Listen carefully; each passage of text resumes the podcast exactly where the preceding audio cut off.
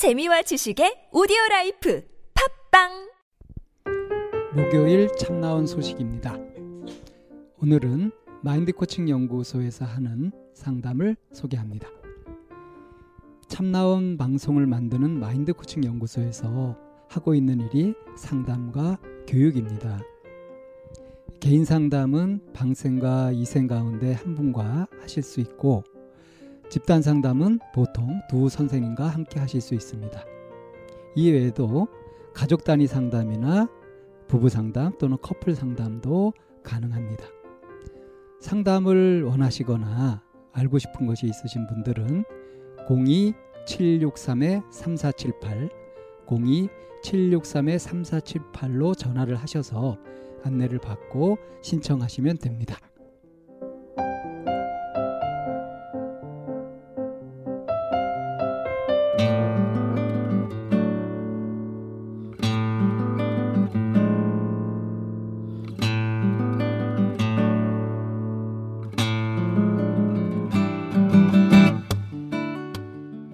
참나원 5번째 시즌입니다.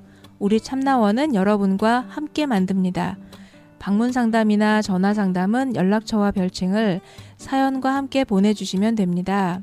신청 방법은 chamna-one-golbengidaum.net, chamna-one-golbengidaum.net으로 또는 카페 네이버에 참나원 / 마인드코칭 연구소 참나원 상담 신청 코너에 올려주시면 연락드립니다. 부부나 친구 또는 가족 상담도 환영합니다.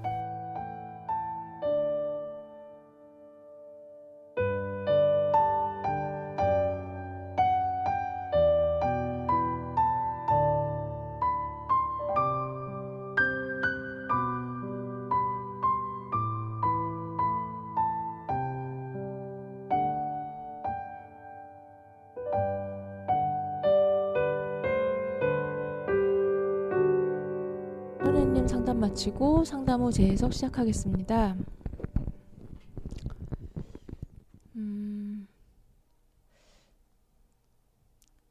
아마 저희 참나원 방송을 하고 가신 분들이 소녀님 마음 같을 것 같아요. 어떤 면에서요? 그러니까 내가 뭐 짐을 막 무겁게 짊어지고 왔는데. 그 짐을 탁 내려놓고 나면 되게 홀가분하잖아요. 예. 그래서 이제 더 이상 짐을 안 지는 방법에 대해서도 이제 배웠고, 그 짐을 내려놓고 가니 좀 홀가분해져서 내가 이대로 일상생활을 잘 살고 있겠지, 살 수 있을 거야 라고 생각을 하는 마음에 이제 참나원과 잠시 좀 멀어지는? 그래서 오히려 참나원을 찾아오면 내가 뭔가 잘못하는 것 같아. 잘못해서 네, 다시 AS 받으러 온 것 같은. 참나원에서 찾으면 이쌤이 전화를 걸거나 하면 그러면 이크 내가 뭐 잘못하고 있나? 이렇게 뭐 그런 마음 오히려 안 찾아오는 게 잘하는 것이요. 이렇게 네, 네 있을 수 있죠. 일리가 있죠? 일리는 있어요. 네. 그런데 이제 저희가 항상 상담이라고 하는 것이 문제를 얘기하는 것만이 상담이 전부는 아니고, 정확하게 얘기하면 문제를 얘기하는 것이 아니라 삶을 얘기하고 있죠. 네. 그리고 그 삶에 자꾸 뭔가 콕콕 집어내는 거라고 생각하실 수 있는데, 그게 아니라 내 자신의 삶의 방향성에 대해서 많은 사람들하고 공유하게 되면 아, 이렇게 사는 것도 한 방법일 수 있겠구나 팁을 얻는 사람도 있고요. 그렇죠. 그리고 때로는 내가 옳다라고 믿었던 그게 이제 오늘 소녀님의 마지막에 하신 말씀이 역시 혼자 하는 건 아닌 것 같아요 라고 말씀하시는 것처럼 많이 큰 줄 알았더니 아직도 참 멀었네요 라고 했죠. 어떤 부분에서 조금만 더 이렇게 박차를 가하면 더 이렇게 그 자기 성장이나 아니면 자아 실현 이라고 하는 방향으로 좀 일치월장한다 그러죠. 네, 갈 수 있는 부분도 있는데 자칫 저도 그런 면이 있는 것 같거든요. 어떤 영역에서는 계속 그냥 이렇게 같은 데 이렇게 똑같이 맴맴맴맴 돌고 있는 게 있고, 네, 어떤 영역에서는 내가 나를 봐도 일시 노일시 하는 것처럼 이렇게 자꾸 성장하는 영역이 있는 것 같고, 이렇게 해서 각자가 이렇게 어느 부분에 관심을 쏘여주고 어느 부분에 대해서 좀 이렇게 더 정성을 들이느냐에 따라서 더 잘 크는 것도 있기도 하고 또 자기 고집을 부리면서 또 머물러 있는 부분도 있으니까 그래서 그런 얘기들을 함께 하자는 자리라고 생각해요, 참나원이. 예, 예. 그래서 처음 찾아오시는 분들은 그 나름대로 또 이제 이전에 했다가 다시 찾아오시는 분들도 그 나름대로 의미가 다 남다를 거라고 생각되고요. 그런 면에서 사실 이제 이번에 소년님을 이렇게 모시게 됐던 거는 우리가 많이 필요했었잖아요. 좀 부끄러운 얘기지만 근데 이제 소년님이 흔쾌히 응해 주시고 또 오시면서 이렇게 선물도 사들고 오셨어요. 네. 아주 섬세하게. 지난번에 이제 그 직원들 데리고 와서 이제 프로그램 하고 가시면서 그때 이제 마침 저희가 있었던 이 탁상 시계 이게 좀 막 고장 나고 이런 것들이 있었거든요. 그래서 좀 그 큼직하니 보기 좋은 걸 하나 이렇게 사 오셨네요. 온도도 알 수 있고 한 그런 걸로 이렇게 사 오셨고 또 뭐 큰 돈은 아니지만 아주 과다한 것도 아니고 그래서 이런 거 굉장히 기분 좋게 받을 수 있는 거잖아요. 이걸 통해서 그 섬세한 마음도 이렇게 느낄 수 있는 거고 그래서 이제 감사 이렇게 표하라고 이렇게 오셨다고 했는데 얘기를 쭉 하다 보니까 뜻밖에도 아주 생각지도 못했던 큰 선물을 얻고 가신다 하면서 이제 울먹이기까지 하셨단 말이에요. 네. 뜻밖의 일이었죠. 뜻밖의. 근데 우리 인생이 어떻게 보면 계속 뜻밖의 일로 계속 채워지는 거 아닐까요? 네, 살다 보면 뜻밖의 선물을 매일매일 받고 있더라고요. 근데 그거를 아는 사람들은 감사와 축복 속에서 지족하면서 사는데 그걸 모르고 자기가 어떤 이루지 못한 꿈이나 어떤 욕구에 매달려서 계속 살다 보면 자기한테 주어지고 있는 수많은 그런 선물들을 뭐 이까지 거 뭐 하면서 모르고 무시하고 그냥 지나쳐버리면서 계속 황폐하게 살아가게 되는 경우도 많죠. 왜 모르고 왜 지나치게 될까요? 욕구 때문이죠. 자기 눈이, 자기 마음이 어디에 꽂히느냐. 네. 그래서 눈독을 들이고 있고 마음이 거기 꽂혀가지고 막 그걸 바라고 있고 하면서 그러면서 이제 뭐 실제적으로 그만큼 실천을 하고 하는 사람들은 그만큼 얻어가면서 또 다른 욕구를 만들어가고 이렇게 이제 바쁘게 살아가고요. 어떤 사람들은 욕구는 가지고 있으되 실제로 하는 것은 욕구를 이루기 위한 노력은 하지 않으면서 계속 좌절하고 절망하고 막연해하고 그렇게 게으른 사람들도 있기도 하고요. 전에 이런 얘기 들은 기억나요? 지금 내가 무슨 짓을 하고 있는지를 알면 나의 미래가 보이는 거죠? 네, 뭐 미래가 보이기도 하고 내가 무슨 짓을 하고 있는지 알면 그 짓을 멈출 수 있는 확률이 거의 80~90%다. 네. 대체로 이렇게 별 생각 없이 하고 있는 것들은 멈춰야 될 일일 경우 그 확률이 80~90%라는 얘기죠. 네, 근데 그러고 보니까 진짜 우리가 많이 내가 뭐 하고 있는지 그리고 좀 더 시야를 이렇게 둘러보면 내가 하고 있는 이 행동이 어떤 영향을 끼치는지도 보이고 느껴지거든요. 그 전후 맥락이 다 보이고 네. 예상도 되고 하죠. 네. 차분하게 살펴보면. 네. 그런데 내가 하고 있는 말 한마디나 어떤 행동이나 이런 게 그러니까 사람 개개인은 굉장히 훌륭한 존재라 다른 사람들에게 영향을 끼치고 영향을 받으면서 살거든요. 그러니까 내가 영향받는 거를 생각을 한다면 나도 누군가에게 영향을 주고 있는 부분이 분명히 있으니까 그래서 내가 하고 있는 말이나 내가 하고 있는 행동이 누군가에게 영향을 계속 주고 있다라고 하는 걸 생각을 한다면 시야를 넓게 안 할 수가 없거든요. 네, 그런데 이제 보통 사람들이 자기 컴플렉스 열등감 같은 걸 갖고 있어서 자기가 상대방한테 어떤 영향을 미치고 있는지 얼마만큼의 영향력이 큰지를 대체로 과소평가하는 경우가 많죠. 그렇죠. 그래서 내가 너한테 어떤 의미인데 별 의미 없잖아. 이런 식의 이제 생각을 갖고 대하는 경우를 많이 볼 수 있습니다. 네, 그래서 오늘 소녀님의 상담에서 뭐 전체적으로 불의를 느낄 때 정의감을 발현을 하고 그리고 뭔가 자기가 부당하다라고 느꼈을 때 그거에 대해서 분노할 줄 아는 굉장히 훌륭한 감각과 센서를 갖고 있음에도 불구하고 근데 이제 그게 이렇게 작동해서 밖으로 표출이 될 때 그 정도 조절이 안 돼서 네. 과하게 네. 또라이 소리를 들을 만큼 네. 그래서 그런 부분을 발현하는 데 있어서 성격을 바꿀 것이 아니라 내 기질을 어떻게 쓸 것인가 하는 이런 지혜가 있었으면 좋지 않겠냐라고 하는 부분에 포커스를 맞춰서 이제 분석편에서 얘기를 하다 보니 뭐 의외의 얘기가 나왔잖아요. 그렇죠. 자기는 그걸 몰입이라고 생각을 했는데 알고 보니 그야말로 매몰되어 버린 것이고 그래서 그거를 이제 방쌤이 적절한 이해로 술을 마시는데 처음에 내가 술을 마시고 술이 술술 넘어가면서 술이 술을 마시게 되는 거고 그러다가 나중에 술이 나를 먹는 나를 잃어버리게 되는 네, 이제 이런 표현 주사만 남죠 그럴 때 네, 이렇게 이제 했었는데 그런 것처럼 처음에 나는 그 이제 소녀님이 몰입이라고 생각을 했는데 이게 나한테 이게 그냥 매몰되어 버려서 그리고 이제 나중에 그것까지 밝혀졌는데 왜 그렇게 되었는가 개인적인 일을 할 때는 진짜 이제 몰입이 되고 네. 내가 확장되고 내가 내 시간을 갖는 것이 되는데 이게 이제 직장에서 일로 하게 될 때는 거기는 이제 요구에 맞춰야 되는 그런 부분이고 거기 내가 들어가서는 안 되고 하는 이런 부분이니까 자꾸 매몰되게 되죠. 그 일을 열심히 하고 제대로 인정받을 만큼 그렇게 해내야 되니까 네. 그러니까 계속 기가 빨리면서 지치게 되는 거 아니겠어요? 방전돼 버리는 거 아니겠어요? 그야말로 노동을 하는 거죠. 네. 운동을 하는 게 아니라. 그 애니어그램이라고 하는 도구 안에서도 보면 예. 사람들의 성향이 어떤 성향은 내가 세상보다 크다라고 생각하는 그렇게 생각하는 사람들이 있고 내가 세상보다 크다. 네. 그러니까 몇 번 유형인지도 말씀하시죠. 뭐. 그러니까 그냥 그렇게만 가도 될 것 같아요. 내가 세상보다 크다라고 느끼는 그런 사람이 있고 어떤 사람은 내가 세상보다 작다라고 느끼는 사람이 있고 하거든요. 그런데 이제 여기에서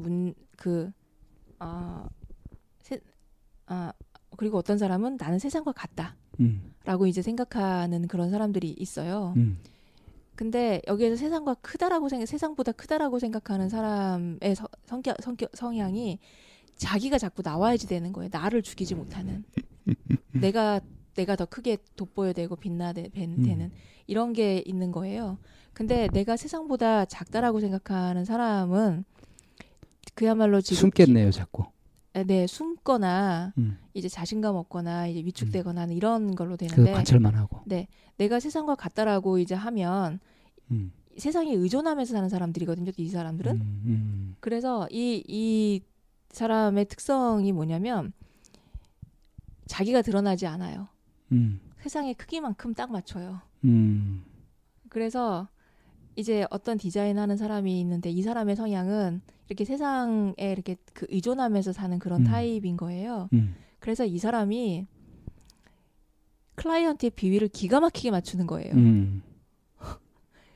자기는 돈 받고 일을 하니까 자기가 드러낼 필요가 없는 거예요. 클라이언트가 뭘 좋아하는지 그걸 파악해서 그거에 그냥 그대로 100% 하는 거예요.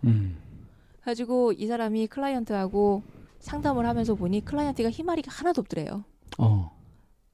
힘이 없고 이렇게 왜 조용한 사람 있잖아요. 그래서 디자인을 아무것도 안 했대요. 그러니까 디자인을 해서 하면서 뭔가 막 했다라는 느낌이 들지 않게 장식이고 군더더기고 다 빼고 정말 이게 힘 다 뺀 그런 디자인을 해서 이렇게 딱 브리핑을 했더니만 너무 마음에 든다고 너무 좋아하더라는 거예요. 미니멀리즘이 된 거네. 네. 그런데 그 사람한테 맞춘 거구나. 네, 그 사람의 마음결에. 네. 그러니까 이 사람의 성향은 되게 의존적이고 자기가 최대한의 책임을 안 지기 때문에 굳이 자기를 내세울 필요가 없고 저 사람이 뭘 좋아하는지 뭘 맞추면 되는지만 해서 그걸 하는 건 거예요. 근데 그걸 기가 막히게 잘하네요. 네. 그것도 능력인데. 네네. 그런데요? 그런데 내가 세상보다 크다고 생각하는 사람은 어떻겠어요? 내가 나와야 되는 거잖아요, 내 작품에.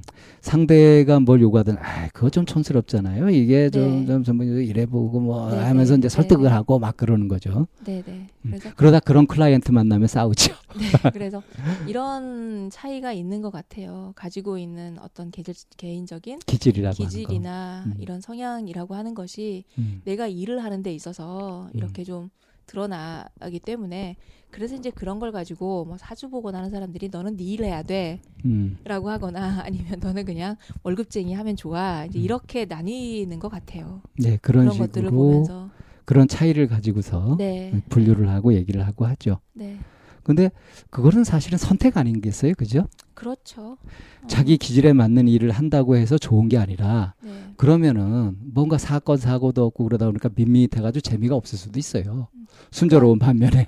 애니어그램이라고 하는 것과 이제 얘기를 하다 보면 그러면은 세상보다 작은 사람은 그렇게 살고 세상보다 큰 사람은 그래야 된다는 거야? 그게 아니죠. 그게 아니라는 거죠. 따라 살아야 되는 것도 있지만 거슬러 사는 재미도 네, 있거든요. 그래서 그거는 아 내가 그렇구나 내가 이런 색깔이구나라는 거를 이해하고 선택할 수 있는 나의 자율의지를 발현하면서 사는 게 그야말로 거슬러 보기도 하고 하는 게 그러니까 그런 거 비슷하죠. 내가 집에 있으면서 잠깐 휴식을 취할 때는 뭐 뒷산 같은 거 이렇게 길을 걸을 때 뭐 슬퍼 신고 이렇게 천천히 걸어도 괜찮아요.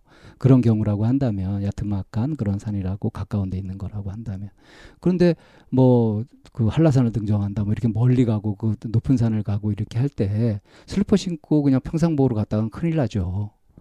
그러니까 내가 지금 뭘 어떻게 할 것이냐 하는 것을 잘 알고 내 역량을 잘 알아서 거기에 적절하게 대비를 하고 준비를 하고 맞춰가야 되잖아요. 네. 그러니까 자기의 기질을 안다는 것은 전부를 다 하는 것이 아니라 지금 내가 뭐 해야 될 일이라든가 마주치게 될 환경에서 내 이런 기질이 여기에 이제 순조롭게 적응하고 제대로 살아가려고 하냐면 어떤 것이 필요할까? 물론 여기도 이제 선택지가 많이 있습니다. 그냥 탄탄한 아스팔트 길을 갈지, 구불구불한 오솔길을 낭만적으로 이렇게 갈지, 이런 것은 자기의 취향이고 선택이죠. 근데 이거를 그 성질을 잘 알고 해야 되니까 외부 환경만 잘 아는 것이 아니라 자기 자신이 어떤 마음의 준비도 있고 갖춰져 있는지, 그리고 그 중에 이제 기질도 한 가지인 거고요. 그래서 이제 이것이 전부가 아니라 그것에 끌려다녀야 되는 것이 아니라 정해져 있는 것이 아니라 내가 뭘 어떻게 하고 싶으냐에 따라서 이제 선택지가 다 달라진다는 거고요. 그래서 뭐 세상보다 크게 보는 성향이라든가 작게 보는 성향이라든가 각게 보는 성향이라든가 이렇게 말씀하셨던 것처럼 그렇다고 해서 뭐가 정해져 있는 건 아니라는 거죠. 네. 사람들이 이 부분에서 되게 착각을 많이 하잖아요. 네. 그래서 그러면은 왜 오늘 소녀님은 자꾸 나를 이렇게 드러내야지 되나 자꾸 나를 드러내 보이고 싶어 하나 이제 그런 부분에 대해서 얘기가 좀 이제 됐었잖아요. 네. 어떻게 얘기가 됐던 거죠? 그 나를 드러내 보여야 된다는 식으로 포인트가 그렇게 맞춰졌던 것은 아니었었죠. 인정욕구라고 하는 쪽으로 얘기가 되면서 그게 인정욕구일까? 하게 다뤄졌었죠. 해석하기를 이제 자기가 인정욕구가 있는 것 같다. 그 인정욕구가 나를 자꾸 움직이게 한다. 라고 이제 얘기가 되어서 그게 인정욕구일까요? 로 이제 질문이 되면서 얘기가 좀 펼쳐졌던 거잖아요. 인정욕구는 사실은 계속 상대의 눈치를 보게 되잖아요. 상대의 네. 인정을 받으려고 하면서. 그런데 소녀님이 그랬나요? 그렇지 않았죠. 그렇지 않았죠. 그러니까 네. 그게 보통 말하는 인정욕구하고는 굉장히 달랐던 건데 네. 나중에 이제 얘기를 듣고 보니까 내가 막 매몰돼가지고 하는 그 일 자체가 그것이 이게 내가 드러나서는 안 되는 그 고객의 욕구에 맞추고 주어진 일에 그 맞춰야 되는 그런 것이라서 근데 이제 그것이 주문했던 사람들의 마음에 들어야 되고 인정을 받아야 되니까 그런 면에서 이제 인정욕구라고 했었던 것 같아요. 네. 내가 멋지게 니들이 마음에 들어요 원더풀 이런 소리를 듣겠다. 뭐 이런 이건 일종의 성취욕구 같은 거 아니겠어요? 뭐 그럴 수 있죠. 승부욕일 수도 있고요. 네. 네. 그런데 이제 그 해간 자기의 작업이나 디자인 시안을 보고 이제 그 무시하거나 별로 가치를 쳐주지 않거나 네. 할 때 네. 그럴 때 이제 굉장히 속이 굉장히 상하게 되고 화도 나는 거죠. 네네. 이제 그런 부분에 있어서 이제 그래서 인정을 못 받았다 할 때 일리라고 하는 것과 그 자기의 존재감이라고 하는 부분이 이렇게 좀 그 분리가 되지 않고 일 자체를 나로 일 이퀄 존재감이라고 생각하고 있는 건 아닐까라는 이제 얘기가 이제 진행이 됐었던 거죠. 그리고 그렇게 그 윗사람들이 그 소녀님의 시안 디자인을 보고 그 마음에 안 들거나 태클을 걸었을 때 속에서 올라오는 자기 자신의 그 만심으로 뭐 너희들이 디자인에 대해서 뭘 알아 내지는 이걸 이해하지 못하면서 라고 하는 이제 감정이 생기니까 확 찢어버리기도 하고 네네 더 강하게 반발하게 되는 이런 부분에 대해서 이제 좀 더 포커스를 맞춰보게 됐잖아요. 예예. 그래서 그게 일단 전형적인 인정욕구는 아닌 거고요. 네네. 그래서 이제 저는 그 부분이 이제 좀 그 자기의 존재를 좀 그 존재감을 강하게 느끼고 싶어하는 부분이라고 좀 그 포커스가 맞춰지더라고요. 그렇죠. 그 부분에 대해서 방 쌤은 어떻게 생각하시는지요? 제가 그런 분들을 참 많이 봐요. 자기 일에 대해서 자부심을 갖고 뭔가 당연히 이제 높게 평가를 받을 거라고 생각하고 그래서 사람들이 칭송하고 그럴 거라고 그런 기대를 갖고 이제 일을 하는 사람들을 꽤 많이 보거든요. 근데 네. 이들의 공통적인 특징이 뭔지 아세요? 뭔데요? 친절하지가 않아요. 그러니까 왜 그 일본말로 곤조라 그러죠? 네. 그런 게 있어서 자기의 작품이나 자기가 한 일에 대해서 이걸 잘 인정해주지 않는 사람은 네가 뭘 한다고 이렇게 하는 경향이 있죠. 그러니까 이게 자기가 해낸 일이나 하고 있는 그런 어떤 작품 같은 것들과 자기 자신을 동일시해버리는 거죠. 뭐 그런 거하고 똑같네요. 그 어떤 사회적 지위를 갖고 있는 사람들이 있잖아요. 그 사람은 자기가 가지고 있는 사회적 지위와 인격이 동일하다고 믿는. 그래서 특권의식 가진 사람들은 네. 자기들이 마음대로 그렇게 해도 되는 거. 네. 그래서 그 뭐 직원들이나 이런 사람들을 자기가 마음대로 하녀처럼 부리고 짓밟아도 되는 존재로 그렇게 생각하고 하는 거죠. 그럼 이게 정말 이 사람이 그런 그 출중한 그런 능력을 갖고 있어서 그 능력을 어떤 주변에 있는 사람들이 이해를 못하고 있는 걸까요? 아니면 이 사람이 고집을 부리고 있는 걸까요? 이것도 참 이거다라고 말할 수 있는 건 아닌 것 같긴 해요. 그런 사례가 많잖아요. 예술계통에서는 피카소는 당대 거의 인정을 못 받고 네네, 그랬는데 후대에. 죽은 다음에 엄청나게 인정받고 그럼 그 당시 사람들이 어리석었냐? 네. 그건 사조가 변한 것일 수도 있죠. 그렇죠. 많은 변수가 있어요. 그거 자체도. 네. 그렇다면 그것이 이제 자기 자신의 신분이든 지위든 자기가 한 일이든 무엇이든 그것과 자기 전부를 동일시하는 것은 굉장히 위험하다. 이 말씀을 드리고 싶어요. 네. 그건 자기 스스로 자기를 묶어버리고 거기에 매몰돼 버리는 현상이잖아요. 자기를 잃어버리는 현상이죠. 그래서 그런 얘기가 있다고 그러잖아요. 산속에서 막 공부를 열심히 해가지고 막 이제 자기가 굉장히 이제 많이 공부가 돼서 내려와서 이제 사람 얘기를 했는데 타심통을 얻어가지고 하나도 사람들이 그 사람 말을 이해를 못하게 되면 이 사람은 공부가 안 된 걸까요? 사람들이 이해를 못하는 걸까요? 이럴 땐 어떻게 해야 될까요? 그 정답이 있나요?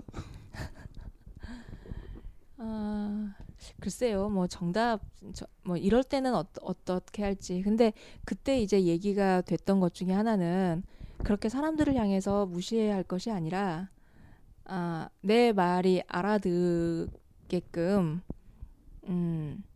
기다려야 되거나 아니면은 그 사람들의 언어를 익혀야 되는. 그렇죠.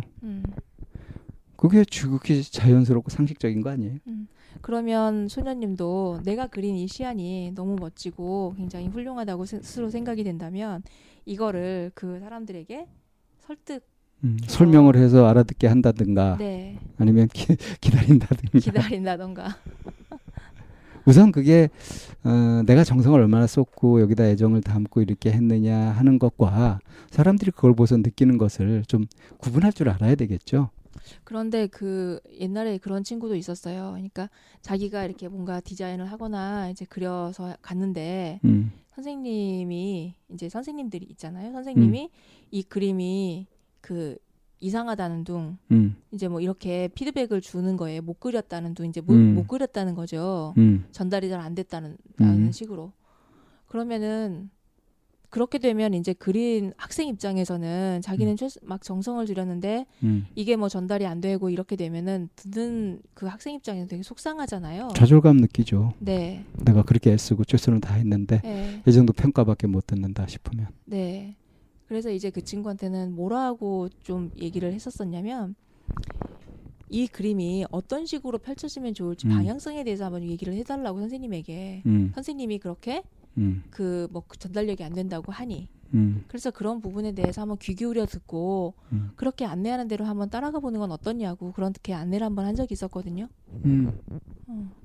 적절한 안내네요. 네. 그러면 소녀님 같은 경우도 그런 부분에서 충돌이 일어나거나 할 때 그러면 어떤 식으로 수정이 들어갔으면 좋겠냐라고 이렇게 주변 사람들과 그때는 같이 마음을 열고 함께 얘기를 나눠본다면 그러니까 마음에 든다면 왜 드는지 안 든다면 왜 안 드는지 체크, 팩트 네. 체크를 해보는 거죠. 네네네. 예. 네. 그렇게 해서 좀 상세히 알아가지고 네. 방향을 잡아가는 거. 네. 그래야 이제 그 시간도 그 네. 평가의 시간도 굉장히 의미가 네. 있는 거 아니겠어요? 네. 네. 예. 네.